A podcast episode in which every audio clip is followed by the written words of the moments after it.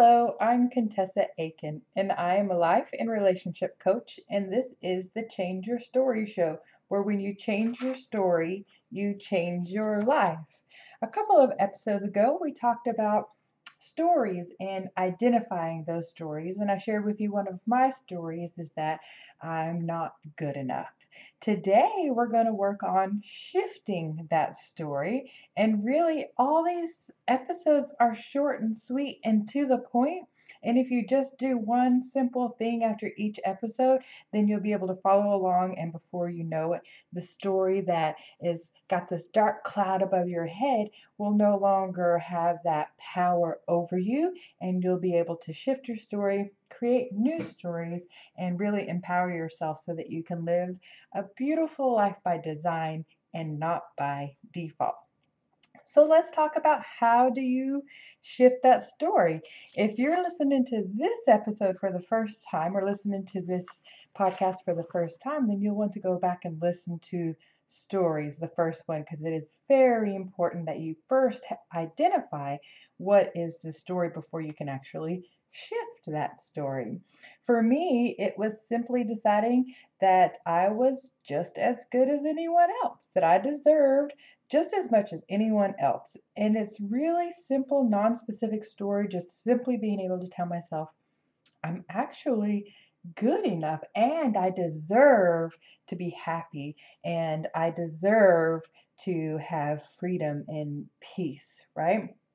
Um, you know, it, it, it's not something that requires a, a long, lengthy dialogue, right? My original story was I'm not good enough, and then shifting the story is deciding that I am good enough. See, our brain has one job, it, it has one sole purpose. It only has one thing to do for us, and that is to ensure our survival. That is it.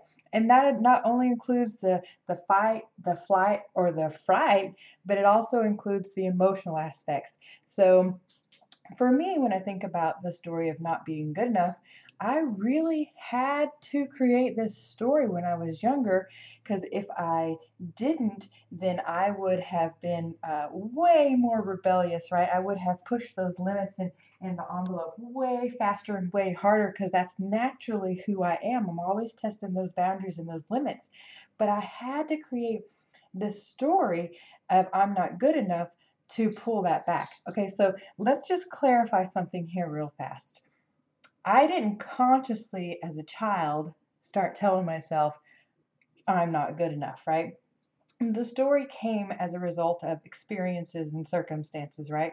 It wasn't a conscious effort as a child for me to create this story, but it is a story that started in my childhood because of the things that were happening around me. The story, guys, may not be something that is right on the surface that you can identify really easily. Most of the time, the story is going to be buried deep down and so ingrained and so just a part of how you operate daily that you may not even know that that's a story. But if you go back, like I went back into my story of when did I really start believing that I was not good enough? And then the first answer that came up for me was, well, it's kind of always been that way for me. And when I work with clients one on one, that is typically the answer whenever we start talking about stories and they start thinking about when it started. It's generally something that they've carried for as long as they can remember. And then the next question is always let's put a number on it, let's put an age on it. If you had to guess, if you had to just put a number on it, how old were you when you started that story? For me, it was when I was six years old. Uh, you know, my biological mother had chosen to just leave me and my sister and abandon us, never really to look back. No regrets. Um, and I can say that because I have talked to her since then, and she really has no regrets about her actions. But at six years old, whenever she left us, I didn't realize it, but at that time, because of her actions, I started believing that I wasn't good enough. So ask yourself at what time, at what age, even if you have to guess, put an age on it. And if you go all the way back there, your brain said that story was necessary for your survival. It was required. So your brain created this story.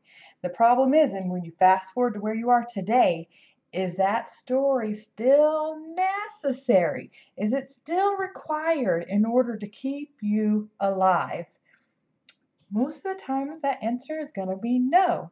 And so the question is is if it's true that that old story is not necessary, it's not required in order to ensure your survival today, then what is the truth? For me, it was simply that I am good enough and I really do deserve love and happiness and success and and everything that I desire for myself and for my family. Shifting your story is really simple. Ask yourself that question. First identify, right? If we haven't identified, go back in the podcast and listen to the episode titled Stories. Identify your story. Recognize when did that story start and honor it. It was necessary at the time that it was created. Whenever that was, whether conscious or unconscious, it was required for your survival. Is it required today? In, order to ensure your survival today, is it necessary?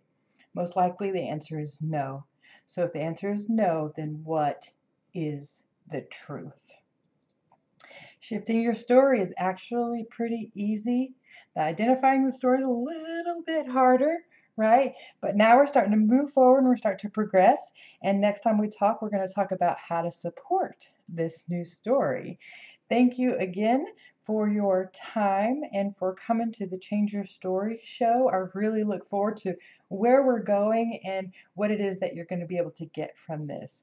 Make sure to visit my website at www.changeyourstory.show.com.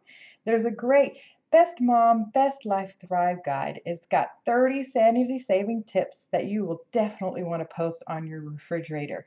These tips help you remember that you've got this so you can really start second guessing yourself and to help you know that you're not alone and start patting yourself on the back instead of beating yourself up. This helps you to create more guilt free time for yourself and still be able to get it all done. Yes, it's true and it's possible. Thank you so much for listening, and until next time, have a great day.